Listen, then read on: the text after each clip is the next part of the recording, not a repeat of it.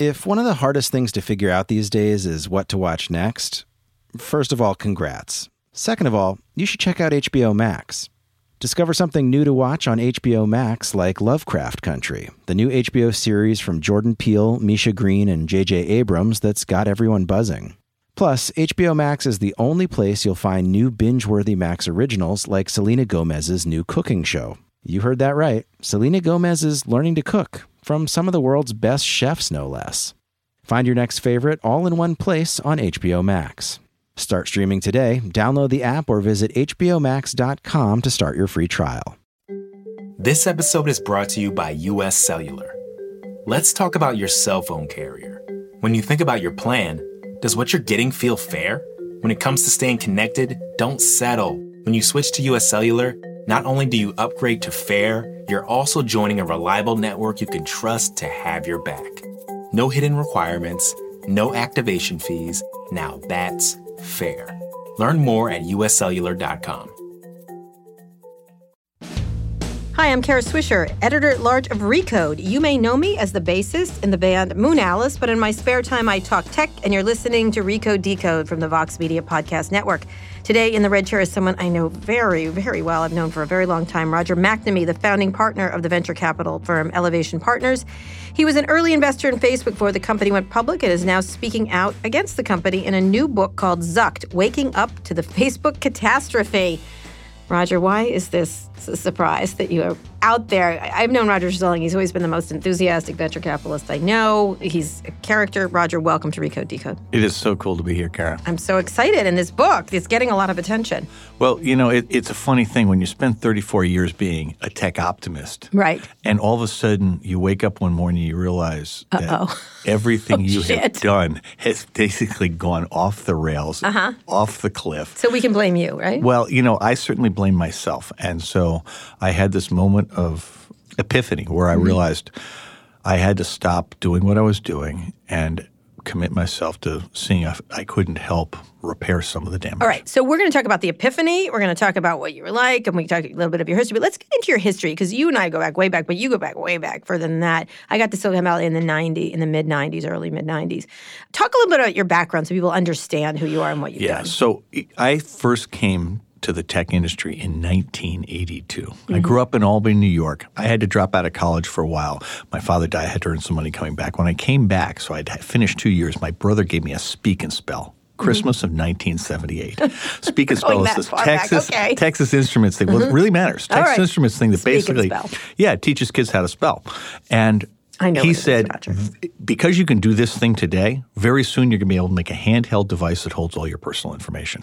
This is 19 This is years. your brother? This is my brother. 19 years before the Palm Pilot. This is one year after the Apple II. It's still three years from the IBM PC, right? I mean, it is an Mm-hmm. Early. astonishing insight. So I literally spend the next whatever number of years trying to figure out how to be part of this thing. I come to Silicon Valley in 1982, and they're not doing anything like that. They're still working on the space shuttle. That was a mm-hmm. brand new program. I mean, we weren't even making PCs yet. We were totally focused on the government. Then the PC industry comes, it takes off. I wind up spending, you know, entire life just living and breathing and totally believing in the Steve Jobs notion of bicycles for the mind, Right, okay, technology well, making right, the world a better what, place. Had you been in Silicon Valley by this time? You had gone to college? Well, I, I, when I dropped out, I moved to San Francisco. Right, dropped so out of- Uh-huh. I dropped out after my sophomore year and moved to San Francisco. Spent two and a half What years What made you there. drop out? Well, I had a girlfriend that chased her to California, right, and then my father died, and so I was stuck. Right. And uh, I had to earn enough money to go back to school, and so Okay. it took me a while. And the key thing was in the mid 70s, you know, that's the era of Pong, right? Mm-hmm. I mean, we're talking, I was, Apple got incorporated while I was in California, but I wasn't aware of it until the last year when the Apple II shipped. Uh, it's all of a sudden I'm looking at this thing going, wow, what are you going to use that for? Mm-hmm, right? It wasn't like obvious to me at all. I'm not a natural engineer, but the speak and spell changed everything that same year, and all of a sudden I go, okay, now I get it. All right. So you moved to California, and what did you do? Where did you work? I lived in San Francisco and I, I thought I was going to be a journalist. Right. I'd been this hot shot on the school newspaper. I come out, I call the San Francisco Chronicle, I say, hey, Mm-hmm. I'm here." I'm here. I want to be a reporter. And the guy literally bursts out laughing and says, Look, kid, you're a college dropout with no degree. We do have jobs selling classified ads south of market, which in those days was a Yeah. free fire. And is again, let me just say, but move along. Okay. So then I make a call to uh, the community newspaper that's sort of the mid-sized thing, the Bay Guardian. The guy laughs at me and says, we have jobs selling display ads south of market. I'm starting to connect the dots. Mm-hmm. Finally, I realize the only jobs in newspapers are going to be selling. I did not have a selling personality. I had no, I was very introverted then. And I- Mm-hmm. I, finally went to work for a French language newspaper because I'd lived in France and so I was fluent. I went to work for them, and I was the entire ad department. And I, it was my first entrepreneurial experience. The staff of three, and I had to learn not only how to sell ads, I had to learn how to trust people because I Why also had to go to collect the the money. English ads place? Why didn't you just Well, go but- back but- to South of Market and get those? things? Because I was too introverted to work in a large organization. Right, the notion of being a salesperson and a rah rah. I mean, you know me well enough to know that if You're a little rah rah, but go ahead. N- no, I'm right, not, but I'm not guy Okay. rah rah. Right, yeah, you're right, you're right. guy rah. Yeah, that's I mean, one point. time I was your. I was well, your favorite male lesbian for a while until Mark Benioff showed up. Yes, he and is now. displaced me. He So- did. It's so so uh, anyway, I, I just I couldn't do that. I worked in this firm where I was the only guy. Everybody Mm-hmm. else was women, and it worked perfectly. And I earned enough money to go back to college. But the key thing is when I tried took all these engineering courses, but I just couldn't figure out how to make even a really large thing to collect all your data. Sure. So I decided I need to find a job where I can be around it. And when I went to grad school, I figured out, oh my God, they'll pay me to be a research analyst. Mm-hmm. I got to go do that. And in those days, that was like an academic job. It, It didn't was. pay well. You know, there was no chance of, of becoming wealthy. Mm-hmm. But I go to T. Rowe Price. I get there the first day of the bull market in 1982. And they assign me to tech. Mm-hmm. And you sit there and realize, wow, for the next 34 years, I had this gale force tailwind. You can explain every good thing that ever happened to me based on that starting condition of that day and that coverage. Mm-hmm. What was the group. company you were covering? Well, at the beginning, uh, the very first ones, because it was 82, I covered defense electronics and software. Mm-hmm. Right. And software in those days was Computer Associates and MSA, and I don't think there was anything else. Right. And, you know, PCs were still in the future, and it just not IBM, not Apple. no, no. Apple, uh, Apple was, um, you know, there was somebody who covered hardware. Hardware was its own category. T. Rowe Price had a big tech group, Right. And so I had software and the defense electronics and and and the space program, and uh, it was. I mean, it just it, it was. I was so badly prepared for that job. And so you went in and you did research reports on all these I did stocks. research reports Right. in a bull market, which meant everything you recommended went up. So if you ever were cautious, that was a mistake. And the key inflection point occurred in, I believe it was 87. I went to a conference and, uh, you know, I was trying to figure out how to do this PC thing. And these guys were unloading amplifiers and guitars from the back of a car. And it turned out they were having a jam session. Mm-hmm. They invited me to go along. And I'd been playing at happy hours forever. I knew hundreds of songs, and everybody else knew one verse or one chorus, but Mm-hmm. nobody knew a whole song.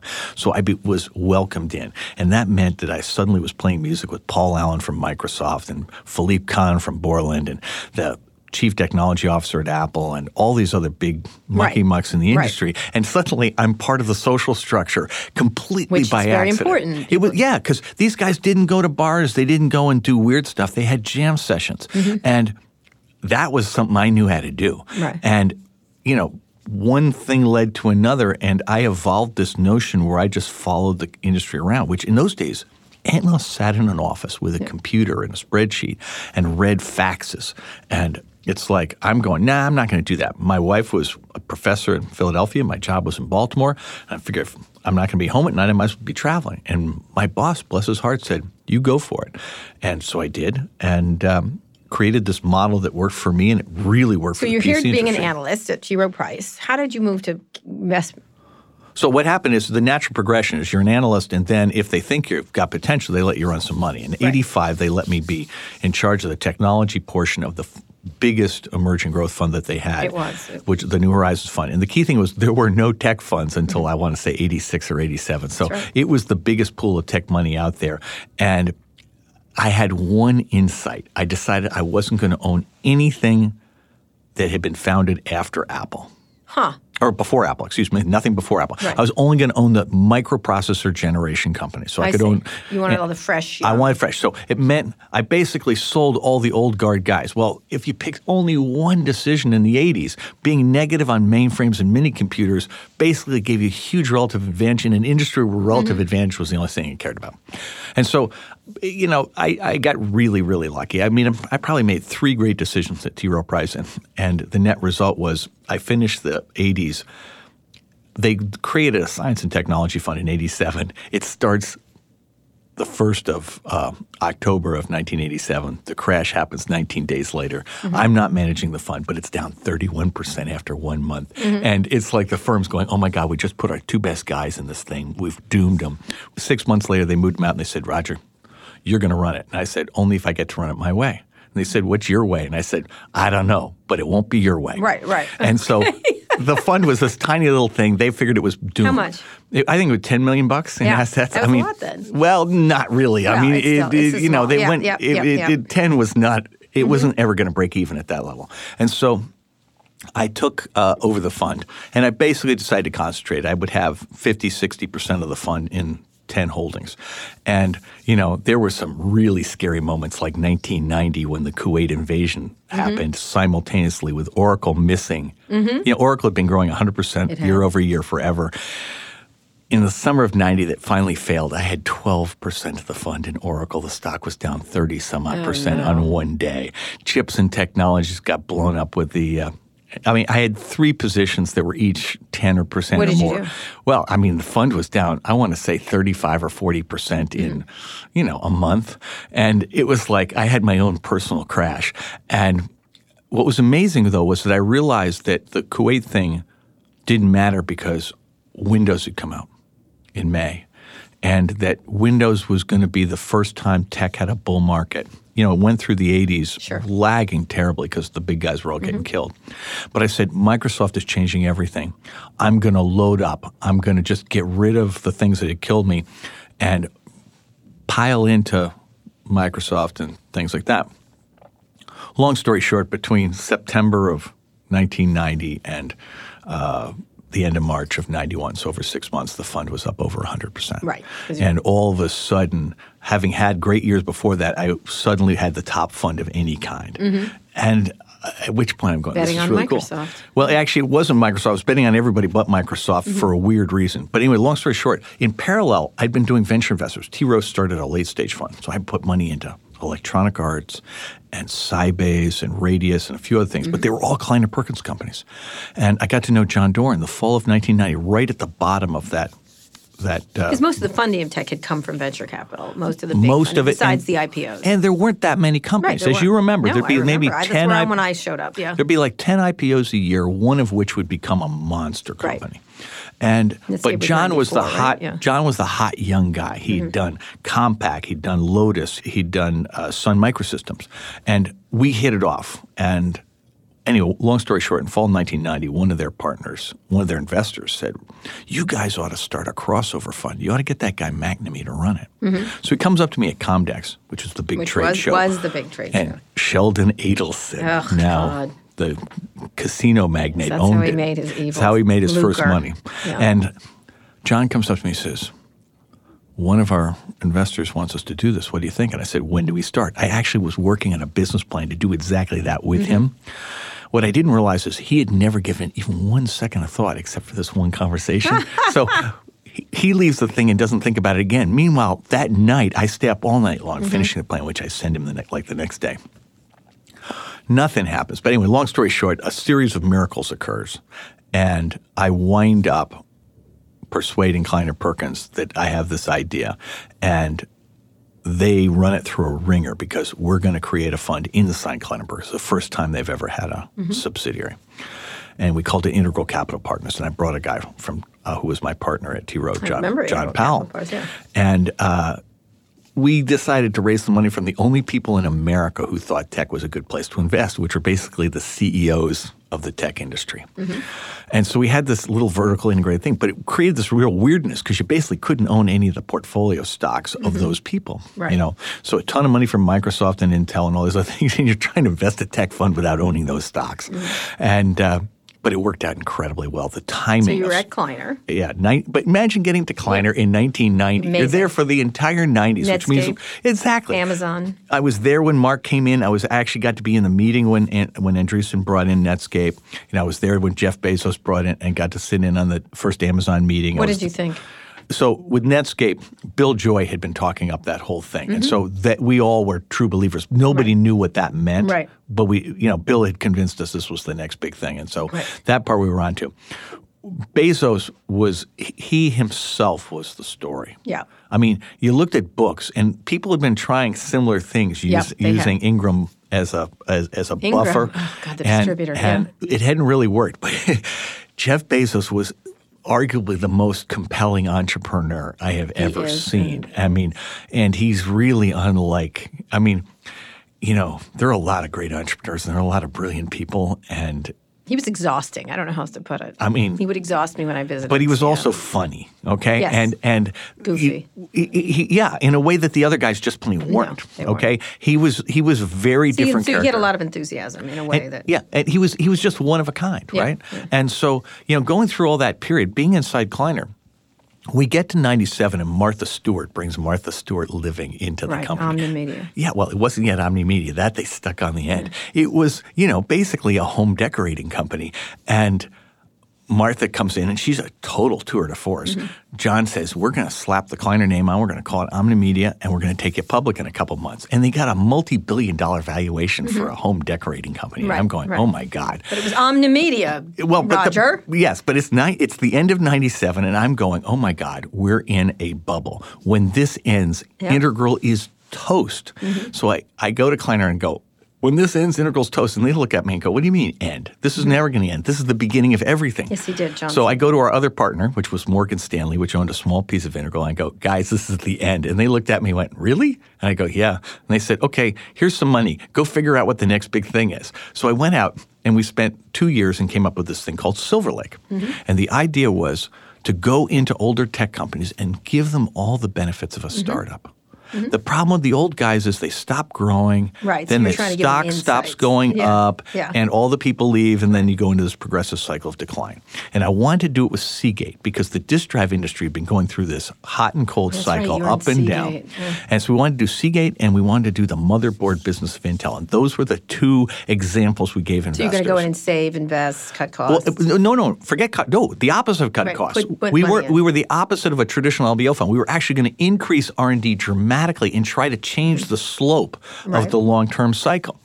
Well, Steve Luczo, who at that time was the president of Seagate, was completely into this idea, Mm-hmm. and he'd worked in investment banking, and he had not, I had known each other before he went into disk drives, and so I would go to the integral investors in the fall of uh, 1998, and I go, "We think the cycle's coming to an end. We think you ought to do this." And they sign up for a billion dollars of this new fund, sight unseen, uh, and I got to go out and find other people to work with. I have one guy, and we go and get two more, and wind up raising I don't know two and a half billion dollars, which at the time was.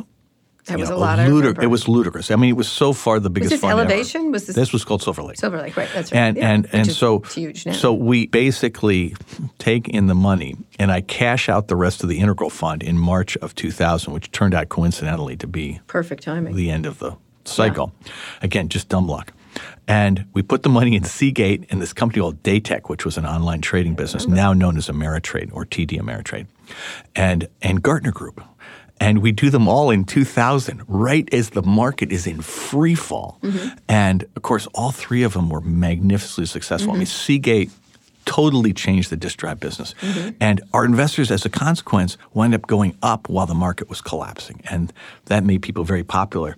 But then I had a health crisis and I missed you and I had the same health crisis. uh, well, I mine was actually a little bit more severe than yours Yes, I. I had two scarring strokes and a TIA in my brainstem, and then I had to have open heart surgery in order to keep from having more strokes. And so the problem with all of that was that I missed more than six months. Mm-hmm. And while I was gone, my partners realized, hey, wait a minute, we've got these three amazing investments. We've already got all the money. We don't need this guy anymore. And you know, and I was really different. And I'm Yeah. not. And uh, I got to be honest with you, I don't play office politics well. No, and you I don't. wasn't. And I wasn't well suited. I mean, let's face it. I'm not a deal guy. I'm Yeah. really idealistic. You and are. I'm not motivated by money. Anyway. I come back and I talk to Steve Jobs and I go, Steve, you've just introduced this great new thing called the iPod. And he goes, Yeah. I go, but your stock is at 12 bucks. You got 12 bucks in cash and your options are at 40. That's not going to work. Mm-hmm. Steve goes, Yeah, but I don't want to do an LBO. Plus, I don't like your partners. Ah. And I go, Steve, come on, we got to find a way to do this. Anyway, he thinks back, comes back and says, why don't you buy 18% of the company in the public market and we'll do this thing. You go on the board and we'll do it. So I come into Silver Lake. We work for two months, come up with a, a, plan that says that Apple is going to focus on consumers. It's going to do iPods and it's going mm-hmm. to do um, iMacs, and then it'll do other things for the digital life. But it's going to create a new world for PCs, one that's away from the office and towards mm-hmm. consumers. And you know, it probably grow 12, 14 percent, and mm-hmm. you know, it'll gain some market share, and everybody will be happy. We'll make a ton of money, and the Apple guys will do great things. My partner said no. Mm-hmm. They said you can't make any assumption of growth for any period greater than 7%. And I'm looking at him going, hang on, the company has as much mm-hmm. cash on the balance sheet as stock price. You're taking no risk, mm-hmm. and 7% still works. The math at 7% says this is a great investment. Why so wouldn't you do it? do it? We're not going to do it. I mean, it cost our investors an opportunity to over $100 billion in profits. Yeah. That was a little frustrating. Right. Then Bono calls up. I literally get a phone Bono call. shows up. Wait a second. Okay. so uh, I knew Bono because. I'm going to hurry you up. So you get to okay. Elevate. So, uh, so anyway, uh, Bono calls up one day and says, Roger, I got a deal for you. And we take it to uh, to Silver Lake, and they go, "We'll do the deal, but we're going to do it with Bono, but not with you." And I go, "What do you mean?" We said, "We want you out of here." I go, "Oh, that's what cool. What do you do to them, Roger? Well, that's a good You're question. Irritating. I think we'll I got, get to your irritating. I, I think I'm just annoying. Right. Yeah. I, obviously, I was annoying. Yeah. But anyway, long story short, I called Bono and said, "Wow, I'm out of the firm." He said, "Screw them. We'll start our own firm." And so mm-hmm. that day, Elevation started, and then that is what leads to. I recall writing about this. I'm now. It's now remembering when I had to write about this fight. It, it was so yeah, inane. Yeah, yeah, yeah. And I mean, we've been through a little mm-hmm. bit. I mean, all the way back to you at the Washington Post. Right. And so anyway, that leads I think it us to the Journal by this time. Yeah.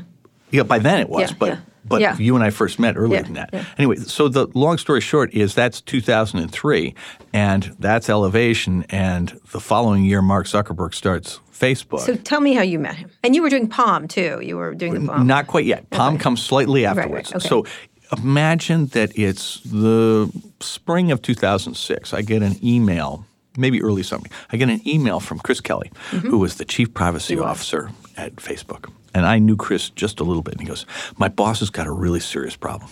He needs to talk to somebody who's been around a long time, who's objective, basically a dinosaur. And I go, well, that sounds like me. And he goes, that's why I'm calling. and I say, so what are you thinking? Next week, week after? He says, no, how about uh, 1 o'clock this afternoon? So Mark comes to my office. He's 22. Company's two years old. They have 9 million in sales. No real business model. They're only still high school students and college students. Mm-hmm. They don't even have newsfeed. But it's already obvious that he has the answer for social. And to me, there were two elements. One was authenticated identity. You had to have an Right. email address from a real thing. The second thing was he actually gave you privacy control because there all there was in those days was what you put into it and you could control who saw it. And I thought that MySpace and Friendster and all these other things had failed because of a combination of anonymity, which both allows trolls to come in and also makes your network complexity a lot harder. Right. And frankly, just a, a lack of focus. Mark comes into my office and I go, dude, you and I don't know each other. If I if you go first, you'll never trust anything I say. So let me tell you the context for me coming to this meeting. He goes, fire away. I go, look, if it hasn't already happened, either Microsoft or Yahoo is going to offer a billion dollars for Facebook, and everybody you know is going to tell you to take it. They're going to tell you they'll back your next company. It'll be mm-hmm. just as successful. You'll have 650 million bucks. You can change the world.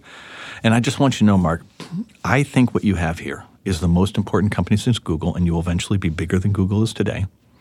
In my mind, that would have been 100 million mm-hmm. users, and I'm thinking that's outrageously big. Right. And I said, here's one thing I know. I've been doing this at that point 24 years.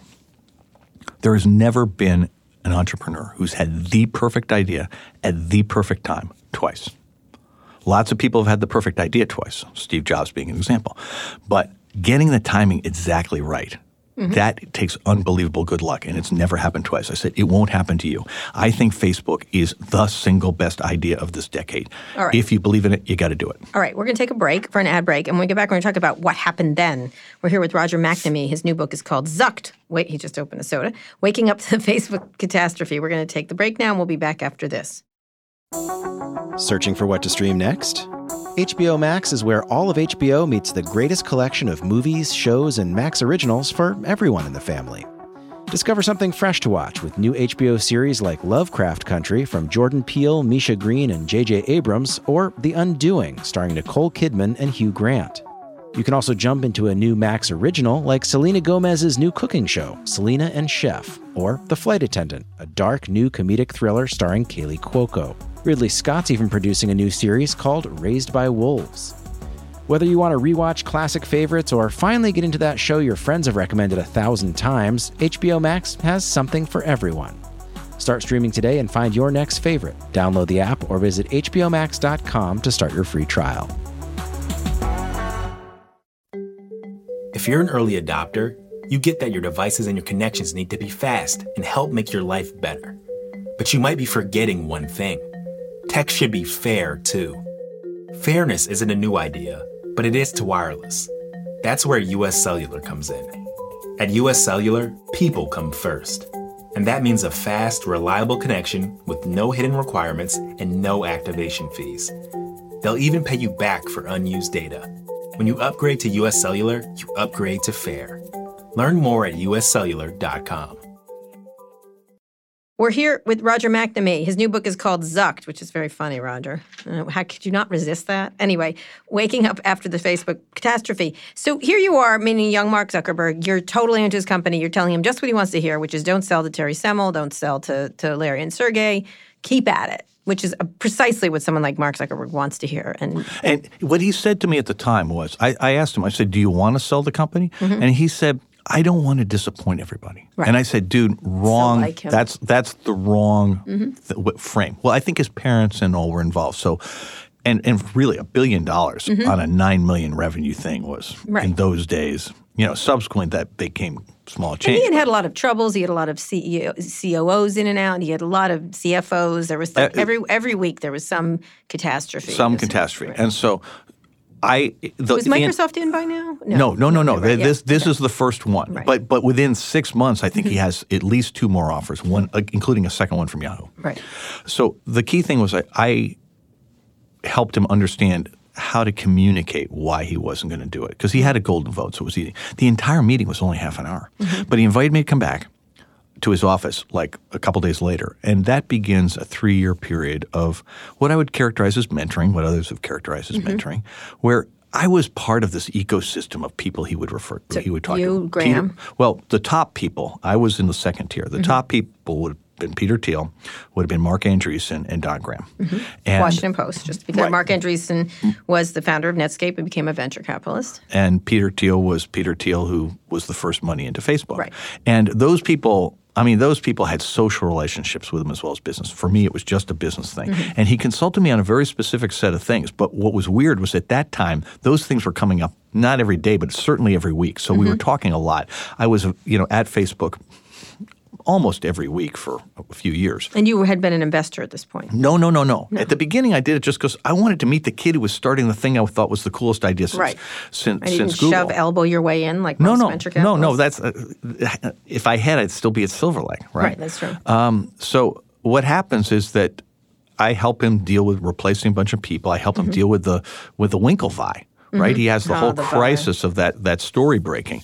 And what happens is in the summer of 2007, one of their employees has a life changing experience and needs to get liquidity, needs to get rid of his options, and you know, it's not even, they aren't even real options. It's this totally synthetic thing. And he needs to do a transaction. He needs to do it quickly. And he comes to me and says, Will you do it? And my partners looked at it and said, Look, we can't put a thing that's that touchy feely into the fund.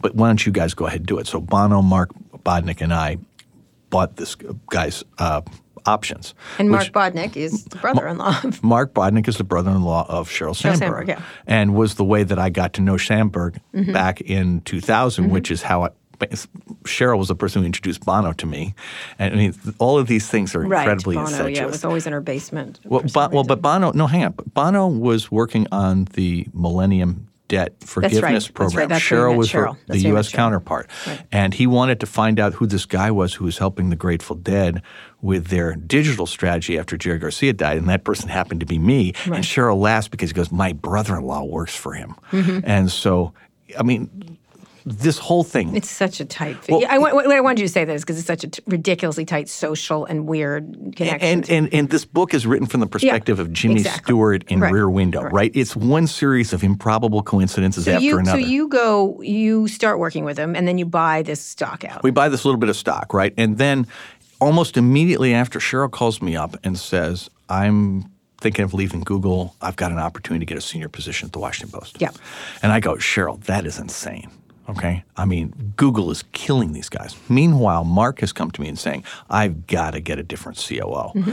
And light bulb goes off, and I say to Sheryl, I think you should look at Facebook. Mm-hmm. And Sheryl goes, Oh, come on now. He's 22. This will never work. And she, Google had become a juggernaut at this point, and, she was in charge was- of a critical part of its advertising. She business. was she had was part of a three woman team that Mm-hmm. had created the monetization in Google. And AdWords, I think, is arguably the Susan. greatest advertising product ever created. What's her created. name? The f- Shauna, Shona, and no, no, no. It was Marissa and and uh, Susan. Susan. Susan. Okay. Marissa and Shona Su- was involved too, but go ahead. But what my point is, Yeah. Mm-hmm. it was the all women's team, okay, and they created what was. I mean, every. The great thing about AdWords was it worked for everyone. There was nothing deceitful about it. Mm-hmm. So she was at a big place. So you are, you Huge, are, and, huge and her thought about this was Well, her initial thought was he's so much younger and his reputation was, you know, the Winklevi, right? Right, and right. so were you going to do that? And I said to her, Sheryl, humor me. His mother is a doctor. Mm-hmm. He has nothing but sisters. I think he is the rare person in Silicon Valley who can work with a woman. Just Right. take the meeting. I go to Mark. I say, I think you should get Sheryl as your COO. Mark says, Well, but she's at Google. It's a totally different problem. I'm Mm-hmm. going, Mark, give me a thing that's closer to what Facebook's going to be than Google. Mm-hmm. And I said, and they went from zero to look where they are. I mean, this has got to be relevant. Mm-hmm. So anyway, it takes like two months, but they finally get together. And once they do, there is a chemistry, and it really Mm-hmm. There comes is. together. And so they they team up. At which point, then you have, uh, you know, later that year in 2008, then you got Beacon. Right. Beacon was this product that Facebook created that mm-hmm. basically followed you when you purchased They stuff did. at retail, and then they would post on your Facebook account. And there was this famous story of a poor man who buys an the engagement ring. ring I wrote about on, it. on Overstock mm-hmm. at a really deep discount, and Facebook publishes it on his newsfeed. Mm-hmm. That is how his fiance finds out he's going to propose. Finds out he gets this ring for 27 cents. All of his friends find out. He's humiliated. And anyway, Facebook withdrew it after a matter of months. And Sheryl and I had, uh, shall we say, a disagreement philosophically about that. And I realized it was time for me to, you know, back right, off a little bit. In right? the, in, in let's book, be clear, I- Roger. Let's let's you can be irritating. Like you know what I mean to people. You kind Oh, of say what you think. No, no, and and they don't like that in Silicon. Once they get to a certain period, uh, No. you have a, you have an opinion. Yeah, it's, it's just the same problem we had at, at Silver Lake. I mean, I'm basically there's a certain amount of time you like me, and then after that, you know, I wear out my welcome. I still like you, Roger, but, But- still, I, I but you're you're special You can be irritated, but you were Yeah. very you you do you what, occasionally written me emails. I'm like that asshole, Yeah. like kind of thing. And so, but you had been there for that time. And what was your conception of Facebook at the time? That this was the greatest thing in the world. This was going to be great. Completely. Did you see And- any of the seeds of Well, this? no, so- and you were made wealthy by it. So Beacon, Beacon was for me. Uh, Beacon changed my whole attitude, and I don't describe it this way in the Mm-hmm. book because it just it's a level of detail too far. But f- for this audience, it's just Beacon affected my relationship with Sheryl. And you know, I do describe what she says about it. She talks about being a team and succeeding and failing as a team, which is a philosophy she holds very deeply, and it worked incredibly well on the way up at Facebook. And my point to her was that I feared that whenever something went wrong, if you didn't have any accountability at all, then when things went seriously wrong, there would be no way to hold people accountable, no way to stop a problem. Nobody would speak up. There'd be no incentive. Anyway, I realized it was time for me to step back. Um, I did. And I go into the stands and I'm a cheerleader and I love Right, everything. The next signal was Eli Pariser, who was at that time the president of MoveOn, does a TED talk about filter bubbles. And he Mm-hmm. talks about the fact that his Facebook and Google feeds are no longer neutral and that these algorithms are tailoring to what they perceive he likes and they're trying to steer him in a direction. That was an important and he speech. warned all of us. And I was gobsmacked. I literally ran up to meet him after the thing. Mm-hmm. And the problem with this whole thing was I just assumed that once he called attention to it, Mark would look at it and go, I don't want to do that. Well, you're laughing, but here's the thing. My rela- Mark, you doing? Hang Come on. on. My relationship with Mark, he was so high integrity and so high Yes. quality. Okay. I mean, I really, I don't know that anybody's ever had a better relationship with him than than me because. Mm-hmm. I didn't go watch the social network in part because the Mark I knew was different from that. And I just said to myself, you know, Oh, he- it wasn't like him at all. First of all, he talked too much. And the mo- guy in the movie talked a lot. but, but all I meant was he'd grown up in, in my mind. Yes, I- but th- there were there were worrisome signals throughout the founding of the company. There were always these oh, sneaky, Oh, no, no, you're- you're- data sucking. Hang on, you're you're completely right. Right. I'm just saying I had a lot of personal interaction with him. I had mm-hmm. Dozens and dozens of meetings, and he was fantastic He's with me. And he only asked me about things where he was prepared to take my advice. And so it was from a mentoring point of view. It literally couldn't No, be he seeks advice. I I've had that experience. And, my so experience with. Sheryl, other than the Beacon thing, was also flawless. I loved them both. They were really, I was, I really liked them. So I was, Mm-hmm. Yeah. a, I was a cheerleader. And so in 2016, when I start to see things that aren't right, What caused you? What was the epiphany? Like, so, so the key thing is it was a series of, of, of things that happened. It started with uh, the New Hampshire primary, where there were these Facebook groups ostensibly associated with the campaign of Bernie Sanders. It'd be like Bay Area for Bernie and Burners for Bernie and things like that. That would have these deeply misogynistic, basically uh, counterfactual memes and about Hillary Clinton. And what the thing that caught my eye was that it went from like one meme shared by one person one day, then the next day a different meme shared by four people, the next day a different meme shared by 16 people, which told me because I'd done Facebook groups for Moonalice, my band, that somebody was paying money to get people into these groups. I'm going. I went and looked at the groups. The only thing they were doing were these memes. I'm mm-hmm. going, what's happening? what's going on here? Then a month later, Facebook expelled a, a company that was scraping data, basically using the API to scrape data about people who are interested in Black Lives Matter. And they were selling it to police departments. I'm going, now they expelled him, right? But the problem is the damage was completely done. These people's civil rights had been trampled upon. I'm mm-hmm. going, ooh, that is evil. Mm-hmm. And they're using the ad tools. And then Brexit happens. And the, you know, England or the United Kingdom votes to leave the European Union. There was an eight point swing between the final day polling and the outcome in favor of Leave. And Leave had been all over Facebook. Remain had not.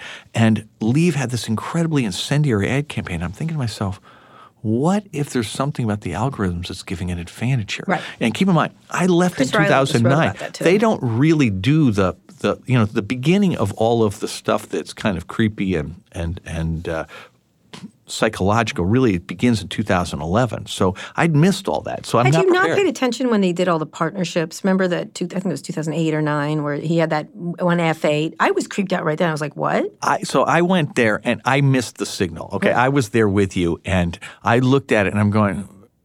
I wasn't sure what they meant. Mm-hmm. Okay, and and what should have thrown me off was that the scale of the people he was doing them with mm-hmm. was too big unless he was giving something really magical. right. Right? I mean, how in God's name would you get Microsoft and all these other people into partnerships unless you were giving them magic beans? And I wanted to believe, right? Mm-hmm. I want, I liked them, right? And so anyway, it's it is what it was. And so Well, everybody was along for the ride. You had Yuri Milner coming in with the money. You had the public offering. Yuri Microsoft. Milner scared the hell out of me. Okay, Really? from so it, that's that's another signal that I that I noted but didn't know how to factor in. Mm-hmm. And by the way, This I is knew a nothing. I'm just saying, huh, this is weird. Now it was just a this is weird as opposed to anything else. Anyway, the fourth and final point was that the Housing and Urban Development cited Facebook for advertising tools that allowed discrimination in real estate in violation of the Fair Housing Act. So now I've got four data points, and I had a bunch of other slightly lesser ones. Mm-hmm. And I come to you guys, and Walt invites me to write a, a Recode Mm-hmm. blog or a uh, op-ed about my concerns, and uh, I start writing it up, and I'm unfortunately really passionate because two of the three things are civil rights violations, or two of Mm-hmm. The four were civil Right. rights violations. And I, I grew up in a family where my parents were really involved in that stuff, and so I take it that that the thing I'm involved in is violating people's civil rights. That was like that was bad Right. territory. So this was an op-ed. It was kind of emotional, and my wife Ann says you really got to send it to Mark and Sheryl first because that's got to be your first loyalty. And Mm-hmm. I didn't want to make trouble. What I want to do is solve the problem. Right. So I never publish, I never give you guys Mm-hmm. the op ed. I just give it to them. And they got right back to me. In fact, they were incredibly polite, but also a little bit dismissive, saying, We just don't agree that it's systemic. But here's Dan Rose. You talk to Dan, he's your friend. He's the partnership guy. He was the partnership guy, and I was close to him. I, I knew him well, and that was a good solution. And I just said, Look, I'll talk to Dan. We talk a couple of times on the phone. Then the election happens, and I'm like, Just at that point, at that point, here. Why did you get assuaged by it? Why By did what? you by them? Why did you get assuaged? Because I've Wait, had talking I- in 2016? yes in 2016. Oh no, I wasn't. Hang on. I go completely nonlinear. So there's only nine days that pass between Right. the memo and the election. Right. At which point I'm saying, Dan, you don't get it. You're telling me that the law provides you with a safe harbor for the actions of third parties. And I'm telling you, you're in a trust business.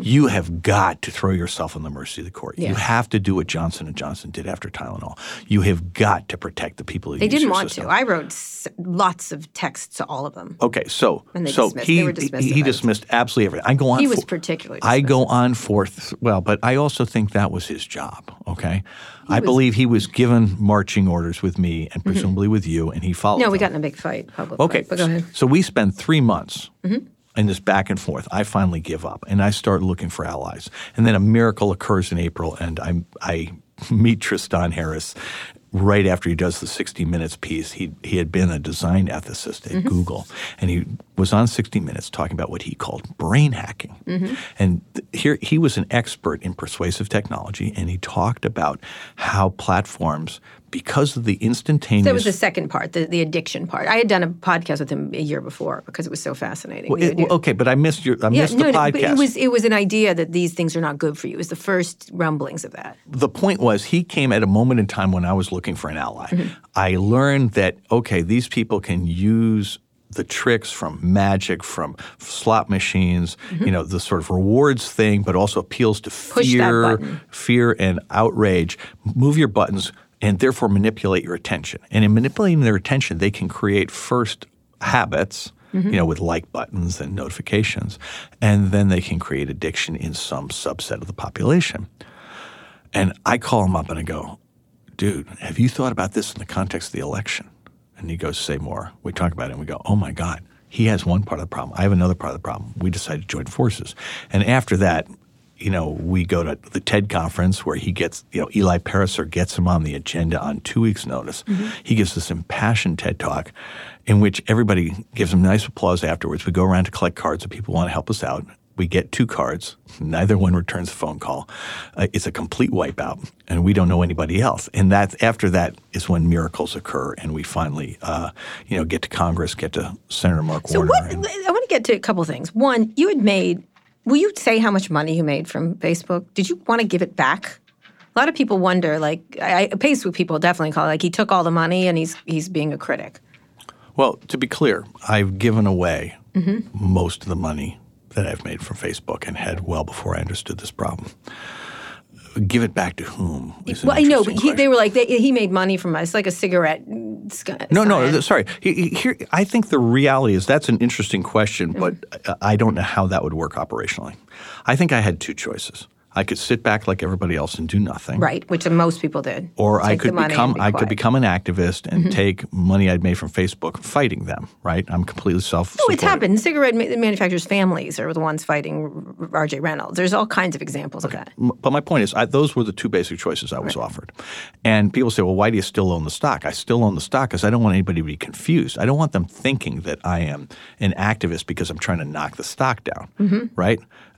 Look, I was obviously the wrong messenger for Mark and Sheryl. Mm-hmm. And I may be the wrong messenger for the people listening on this, but everybody needs to address the message. Mm-hmm. We need to talk about it now because with the Internet of Things and with artificial intelligence, the problems we're talking about are about to get so much Right. worse. I want to talk about that in the next second. no, no, I but I'm just saying. But that's that's why I became an activist. Right. So when you say activist, what prompted you? Because let me let me be clear to listeners who don't understand Silicon Valley. It is a tight club, and you put a stink bomb right in the middle of it. Like Oh, they they you attack bet. you personally. Yep. Roger's crazy. Roger's nuts. Roger's you know a drug Roger. addict. Roger's a you know right. Yeah. Roger had a stroke. Well, someone said that to me, and I was like, "Hey, I had a stroke." So really, not stroke is not the way I want to hear that kind of thing. No. But it, it was an astonishing. Very few people break away of, of prominence, and you were a person. You were, had long been a person in prominence. and they were trying to sideline, for sure, sideline you, but not in the typical way that you would think whistleblowers are, but more in the he's crazy kind of thing. But th- they obviously you talked about before. I mean, I- Everybody does I it. It's could not no, just- Mm-hmm. but I had an unusual personality for what I do all the way through. Right. and that's been both the secret of my success and always the source of the setbacks. Mm-hmm. And you know, the point is, I can't worry about the issues you're describing there. I believe it's really important that we talk about these issues. I have a biography that makes me credible in some of the most important circles for doing mm-hmm. it. And the cost is very high. I've lost a huge number of relationships that really valley, matter in Silicon Valley. But I also realized that I was at a point in my life where I needed to stop letting technology intermediate everything. But why did you do it? What was it? Like Well- you were you're a political person. They've ruined the election. I- what I what am- was it? You were like, I'm- no. no, no. What I'm saying is that it actually didn't happen all at once. I mm-hmm. mean, reaching out to Mark and Sheryl was me reaching out to my friends, thinking that they were the victim. Mm-hmm. And my basic belief is that I understand how 2016 happened. I mean, were there signals? Yeah. Did they miss them? Yeah. But in fairness, I missed a ton of signals too. So I think we're all fallible. We're all entitled to make mistakes. My real problem here, and the thing that really energized my activism, mm-hmm. was initially I go to Congress. We help them get ready for the hearings we think our job is done because our job, mm-hmm. our goal for Tristan and me is just to get a conversation started. The people in Washington said, no, no, no, no, no, no. This is just the beginning. We need you guys to keep going out there.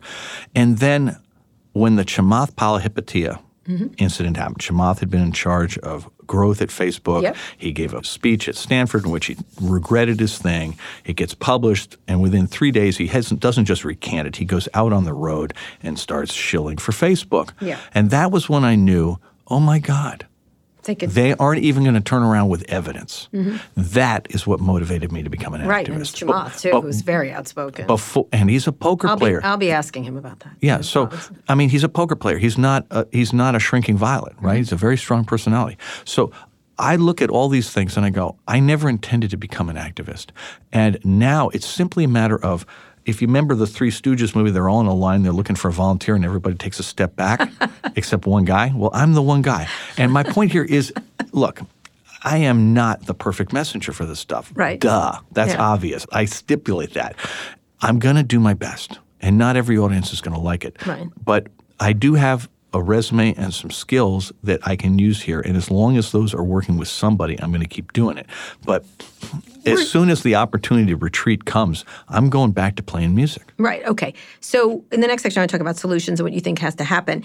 But has it caused? You said it caused you relationship. And has it changed your entire way to deal? Has it removed you from the Silicon Valley environment? You're like a leper kind of thing. It- no, no, it's not quite that bad. Mm-hmm. What I would say is it has changed the nature of my interactions. I was pulling back already. Mm-hmm. And so there were a whole set of new younger companies I mm-hmm. was not plugged into. Mm-hmm. And that largely was a cultural thing. I started to notice with, with Zynga and then with uh, Spotify and then with Uber that Silicon Valley's best stories were companies whose philosophy and value system were not ones I was comfortable with. And so I passed on those three deals at very attractive times. Mm-hmm. And my point was, you know, other people can make that investment. That's great. But for me, that didn't work. And I realized I couldn't manage other people's money if I wasn't willing to invest in To the do best anything. things. Right. Yeah, yeah. And so I, I decided that was it for me. I decided I wasn't going to be an active investor anymore. So you had no cost. There was no. So in that sense, there was no cost, but it was regretful, right? Mm-hmm. And so the way I would look at it is, what's happened here is, as I've stopped allowing technology to mediate my life, I've re-engaged face to face with people. I've seen more of Mm-hmm. you in the last six months than the prior five years put together, and that's true of a lot of people in my life.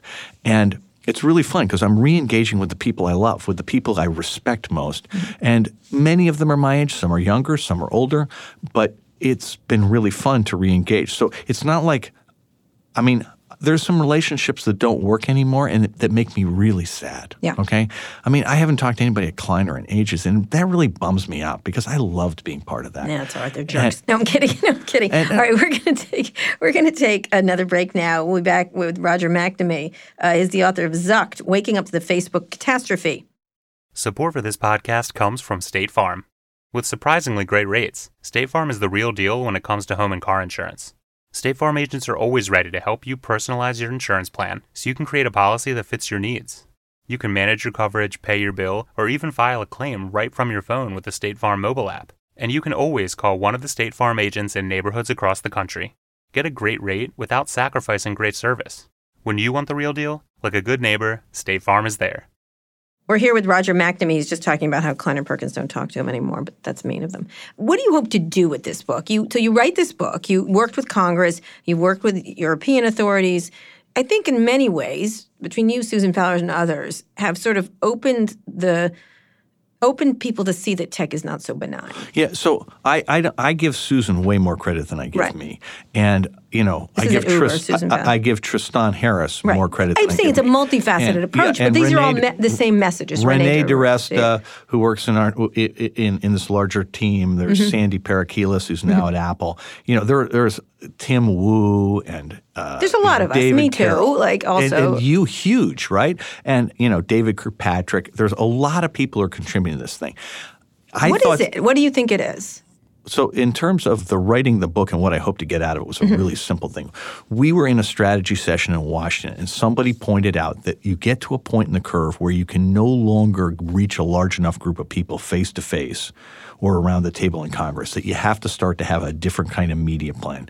And we got a lot of TV, but there was no way to sustain that. Mm-hmm. And they said somebody's got to write a book. And I thought Tristan was the right one to write the book, but Right. he didn't really want to write the book. So again, everybody takes a step back. It's me. I write the book.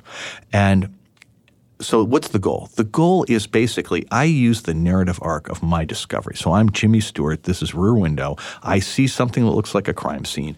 I pull on the thread without any idea what's going on. I learn and I use that narrative to teach people what they need to know to understand the business model, how the algorithms work, the cultures of these mm-hmm. companies, which are the source of all the problems. Right. You know, not because the whole story is in here, but rather because there's enough of the story in here so you can recognize the next parts as they come along. Right. And then I finished the book by giving three chapters of guidance. Okay. You know, and the guidance is how to protect your children, how to protect yourself, but it's also you know, how to use your power with your elected representatives to get them to do the right thing. And then lastly, I tell you, here are the things I'm actually doing, some of which may work for you, some of which may not. Be specific about a couple of them. so Google. Google is the most intrusive surveillance company on the planet. At least in, sorry, I should say at least in the United States. Uh, in China, they have competitors. But here, they're the most. But they're moving in there. They're, they're So- headed back there. So I have, for the last year and a half, played a video game against Google. Mm-hmm. It's a version of Frogger. Google is the river.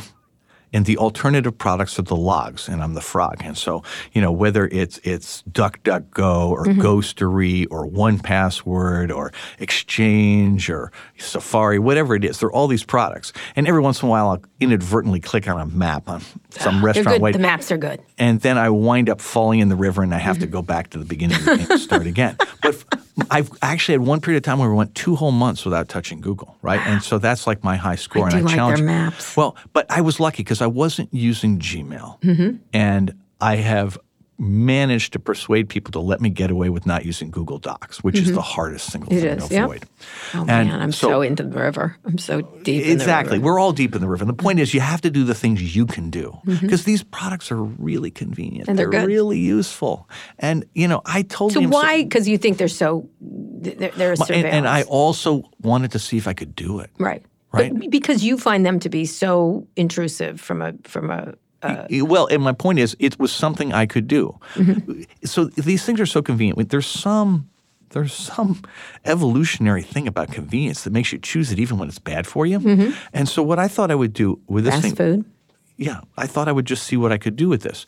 And with Facebook, what I've done is no politics. I used to do so much politics on Facebook. Mm-hmm. There were people who would hit my buttons and I'd just go completely ballistic. Right. And I, I bite my tongue. I just don't let them do it. You know, I only share stuff for the band in the book. I mean, people have pointed out, hey, Roger, you're talking about the book all the time on Facebook and Instagram. You're actually doing ads on Facebook and Instagram. And I go, yeah. Why? Because Facebook and Instagram are the best advertising platforms in the history of humanity.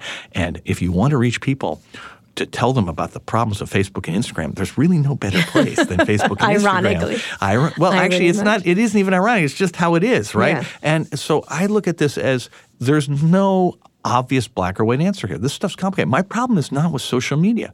My problem is not with search. My problem is not with Google Docs. It's with a business model that basically says that it's not only, you know, in advertising, they say you are not the customer, you're the product. Mm-hmm. But for Google and Facebook, you are the fuel. And the That's a better way to put it, And yeah. the problem is they, they gather all this data not to improve your customer experience, although they do a little of that. Mm-hmm. They really do it in order to create other products that may never even touch you, where you get no benefit at all. And importantly, they do this on the Silicon Valley model of shipping the product the minute it works without any consideration That's of the right. possibility there'll be collateral damage. Right. And so there are all these toxic They have no sense of consequences. That's one of my things that I try to, to push in on. I, I I always make this joke that they should think of everything as an what would be the episode of Black Mirror if this product goes the worst. Then don't make it, If they- so- or if, or put in put in things in place to create it so that it doesn't get to that level. Kara, but they don't. The self reflection is so. That's the one thing I need to get through to people. This lack of self reflection. I always say they, it's a miracle they can see themselves in mirrors. It's not just Facebook. It's everybody. In, No, they're just the it- Mark is probably the worst. No, but it, but it, it is in this notion of what we're doing is so important, Mm-hmm. right? That any means necessary to get there is justified. And of course, every tech company has always shipped products at the first moment and let the users sort out the problems. Mm-hmm. It's just now you're talking about global things with huge political power that's not elected and is unaccountable. Why don't they see it? I, I have Well, thoughts. So let me finish one thought about this because I think this part's really important. I think the answer here is that these guys are like chemical companies, like en- en- energy companies, that they there are toxic spills that happen as a consequence of their action. And the reason the margins are so high, the reason the stocks are so valuable is because nobody is forcing them to pay the cost of cleaning up the messes they create. exactly right. And I believe the answer here, the way you change the incentive, the way you improve the business model is not through any other kind of regulation. It's by making them legally liable and economically liable for the consequence of what they do. So in Germany today, we have a new story about, you know, Germany coming down on Facebook because they think the data collection practices are wrong. That is a fantastic approach. Another approach would be to sit there and say, anybody who has a problem with the data collection processes, why don't we sue Facebook and collect the money? Mm-hmm. I think the latter approach will move Facebook a lot faster than the regulatory one because the lawyers will find some way to shimmy the regulatory thing. Mm-hmm. But if you make it about money.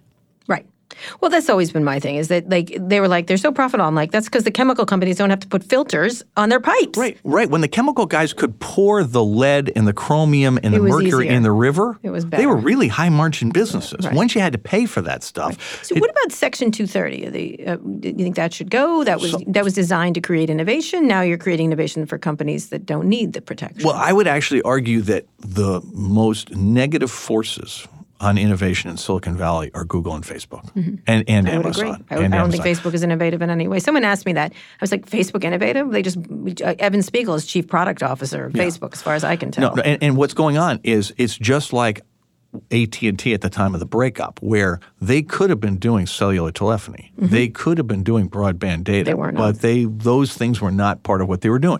And I think if you break up these companies, you know, I like 230 for small companies. Mm-hmm. I think there's some scale above which 230 doesn't make any sense at all, and there's something where you go from being a kid to being an adult, where you have to be responsible for the consequences, Right. and 230 is inappropriate in that situation. And uh, but I think there's This a, is broad immunity for people who don't know. Right. It's basically a safe harbor from the actions of third parties. Mm-hmm. And and basically the way the industry's set up, everything's done by a third party. And you know, right now, you know, because of the ridiculous way we think about antitrust in this area, which is it only you only look at price increases, these companies have gotten away with blatant anti-competitive things against competitors, against suppliers, namely journalists and publications, and also against advertisers. And the great thing is that all you have to do is look at this business in economic terms as a barter. They're trading services for data. So you have to ask the question Has the price of those services gone up in data terms? And the answer is they've gone up geometrically. Mm-hmm. All you have to look at is that the, the, each individual app at these companies has been basically frozen for the last few years. And yet their average revenue per user has gone up geometrically, which is not the full answer. That's just a, a marker mm-hmm. for the fact that something might be worth investigating here. And the point I'm making is that these guys have changed the economy so profoundly with their surveillance and with this business model that it's one of those situations where there's a before and an after. And in the before state, you have the wrong vocabulary, you don't know how to talk about it. And I don't think they're evil. I don't think they're horrible people, but I do think they've been told their whole life that they're special, that they're always right, and they're not responsible for the consequences of their Mm-hmm. actions. And all three of those things, shall we say, are less than complete So how do you look at other companies? Like, you know, I've done these interviews with Tim Cook where he slapped it up, and the only reaction they had is he's mean. I get I'm mean a lot to, by them. I'm a victim. You're too hard on us. I'm like, I don't think I'm hard enough. Yeah. And it's a really interesting, again, lack of self reflection. The the attacks, uh, you know, people say I'm positive towards Tim, but he's actually saying adult things. Well, there, there, there are two things that I think are worth noting here. One of them is that there's a simple rule of, of regulation, which is you should always take the first offer. Mm-hmm. Google should have taken the $2.7 billion antitrust judgment from the Europeans and telling, instead of telling to buzz off. They should have taken GDPR. They should have taken the $5 billion deal. Now, the thing we're negotiating is changing copyright laws to put YouTube out of Yeah. business. And, you know, these guys they're so Sheryl's sophistication around politics is so great. I don't understand why they've had so much trouble. I wonder where the boards of directors are in these companies. Nowhere. Come on. No, no. But my point is Mark controls the whole thing. that different point. Right. I mean, there's control, but there's also who's sitting there and saying, "Mark, this isn't right. You got to change." Right. No one. You think Andreessen or Thiel would do that? No, Come well, on. But I'm saying, some, s- why is no one in the orbit doing it? Right? Why am I doing this? Because no one else is. well, I think probably in that board, I would say Hastings is probably Erskine Bowles might be the Well, other. The I other hope new- so, but I'm just saying we don't yet see the evidence that it's working, right? Right. And the problem is, as you say, if Mark doesn't want to change, he's not going to right. change. That's right. That's the And. Larry Sergey don't want to change, they're not going to change. Right. And you know, so as we look forward, the reason this is so scary is I think Facebook at the margin. I don't see the future problems coming from them nearly as much as I do from Google, Microsoft, and Amazon, Mm-hmm. because I look at things like Microsoft. That's interesting. You added them well, in there. uh, yeah. So here's how I look at it, and they're in different categories. So there are two problems. There's IoT, Internet of Things, so smart devices with uh, either Alexa or Google Home front ends, and then there's the whole artificial intelligence world. And so if we look at, at, at smart devices, you're now going to let the surveillance come into parts of your life you've never had it before. And you know, you say, okay, it's okay in the kitchen. You go, okay. And then you say it's okay in the living room. Is it okay in your office? Is it okay in your bedroom?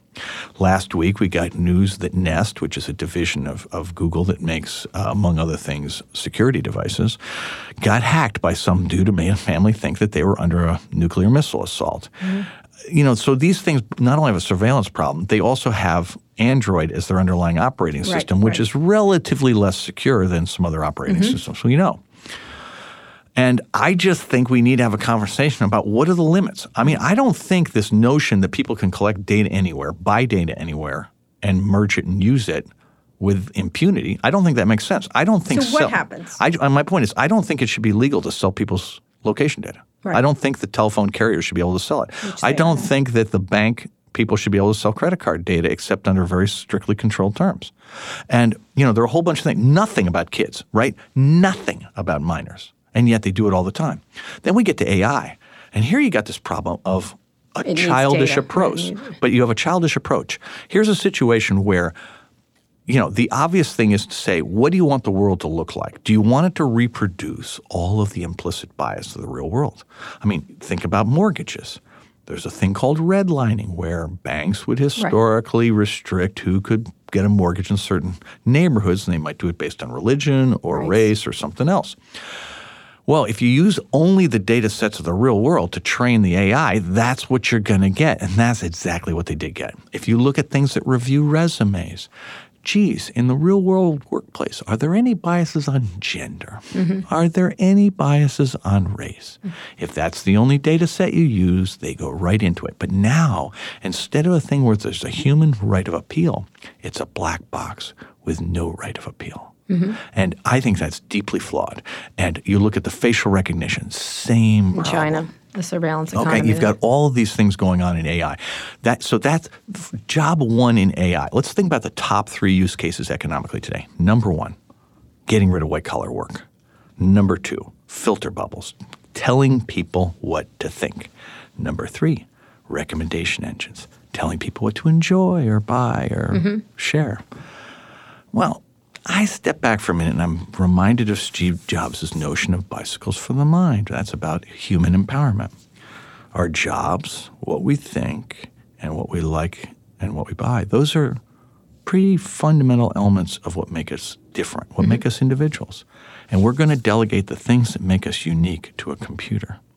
That seems like the opposite of bicycles. What, I got, we've got to end, finish up. But what do you think is going to happen? Where, where are you going to lead with this? So well, it doesn't sound on. like you're stopping at all. I want, I want, I want to drive us back to bicycles for the mind. Okay. And I, I don't know if Silicon Valley can get there. I sure hope it can. I think the city of New York wants to go there. Mm-hmm. I think there'll be lots. You know, Steve Case is going around the country. I think lots indeed. of lots of people are going to like this idea because we know technology can empower us. And why we stop doing that is simply a flaw of a certain group of people at a certain moment of time having power to carry out their vision. And it was a genius vision on its own terms. The problem was its own terms were not inclusive enough. Mm-hmm. And I mean, you've known me long enough to know that one of the things that really annoys people about me is that I have this tendency to be uh, non hierarchical and to be relatively inclusive in comparison mm-hmm. to people in whatever jobs I've been in. And you know, if you're a beneficiary of of patriarchy or you're a beneficiary of you know your skin tone, that can be annoying. It can be. Although the mirror comment, I got you on that one. Remember yeah. that? no, no, and and and and to be, just so you know, when he was doing Palm, we're not going to go into Palm, but he said there's a mirror on the back, the ladies could like it, and I literally almost threw a no, she, she and, and, correctly so, correctly so. And somebody, but I get your point. Somebody corrected me on a thing I said uh, last night where I made a comment that would be typical of someone of my generation, mm-hmm. and it just was not sensitive enough, and it right. really annoyed me that I made it. But the thing is, this is the point I want to make.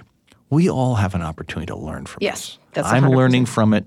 I learn every day. I'm learning stuff from you today. I've learned from 10 other people but today. Why don't they learn it? I'm t- I find two things I want you to comment on to finish up is – I think they're incompetent to the task, and I don't mean stupid. I think they have none of the skills capable of doing this. Number one. Two, I think they don't even they see themselves as victims and they can't believe people don't like them. That to me is really that means they're not going to learn. And it seems that that to me is the end of a, any kind of era of a society when they're intolerant to criticism and they consider it attacks, valid criticism, and then at the same time they actually don't have the skills to do to, to take on these complex societal issues? I think those are perfect frames. I add to the first point, the one about the skill set. I think that they believe that there is a software or an AI solution to every problem. Mm-hmm. I do not. Once you get people into a a filter bubble. Then they take on to believing the thing themselves. It becomes a preference bubble. You cannot cure a preference bubble with code. That requires human interaction. If people are in a cult, you cannot cure that. People at Facebook and Google live in a preference bubble. They're so bought into their vision. And the vision is the code cures literally everything. No, you cannot cure the. I mean, you they created a lot of the polarization in America, but they can't fix it. Right. And so we have to fix it for them. We have to take that responsibility away from them. And I think that's not a horrible thing. Who gets it? Who gets the responsibility? Who receives it or who understands it? Who understands and can fix it. So I'm a big believer that you have to change the business models. That I think is I've now concluded it has to come from the outside. I'm very encouraged by Congress. We have 40 new members, mm-hmm. average age of roughly 40. Congress wasn't as bad as everybody thinks before because one there, you know, Paul Manafort got raided by the FBI, so you didn't see the last mm-hmm. 90 percent of the members of Congress who who got after him. And there was a lot of really good questioning, and Mark did not hold up well.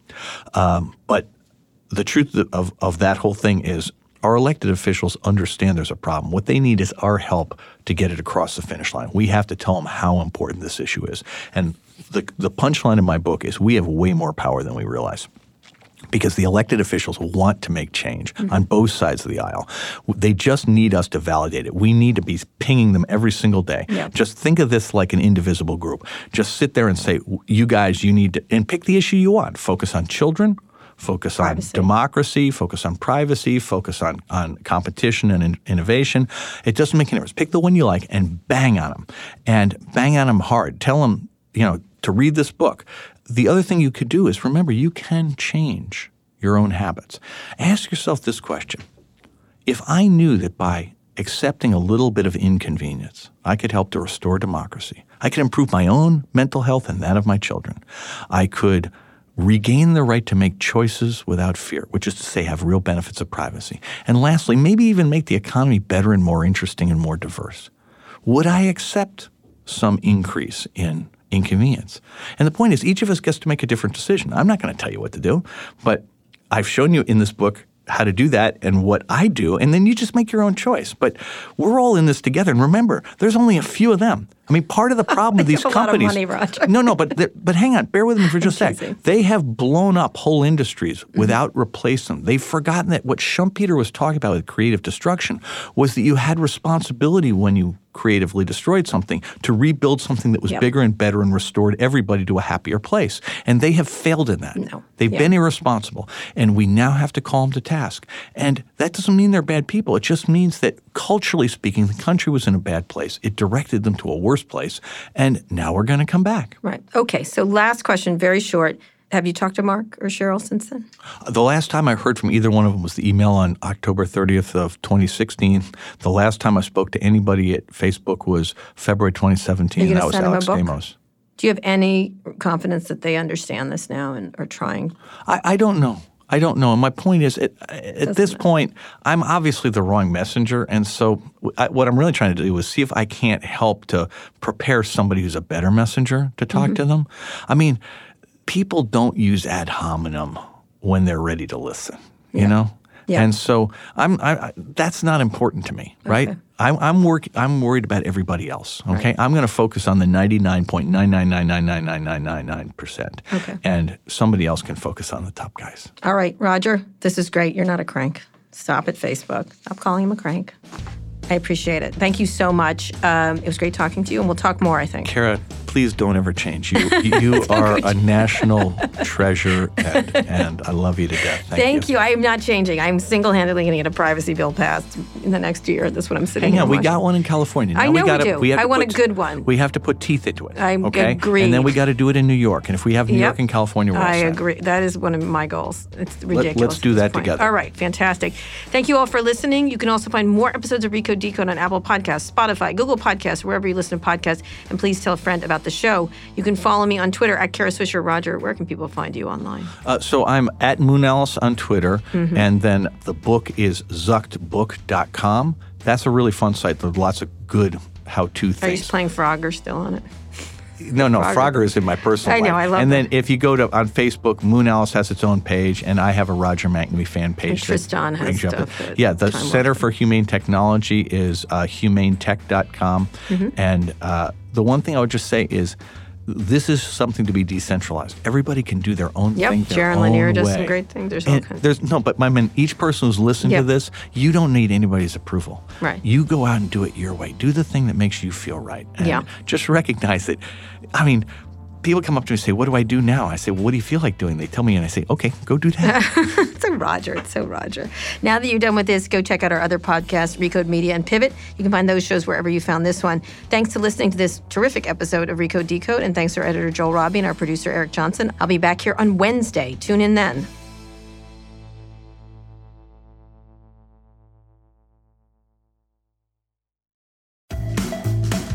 HBO Max brings all of HBO to your fingertips, plus an epic list of new Max originals.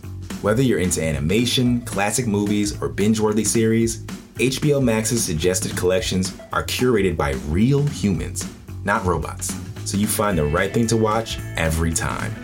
With thousands of options for you and the family to choose from, it's the streaming platform of your dreams. HBO Max, where HBO meets so much more. Start streaming now at HBOMax.com.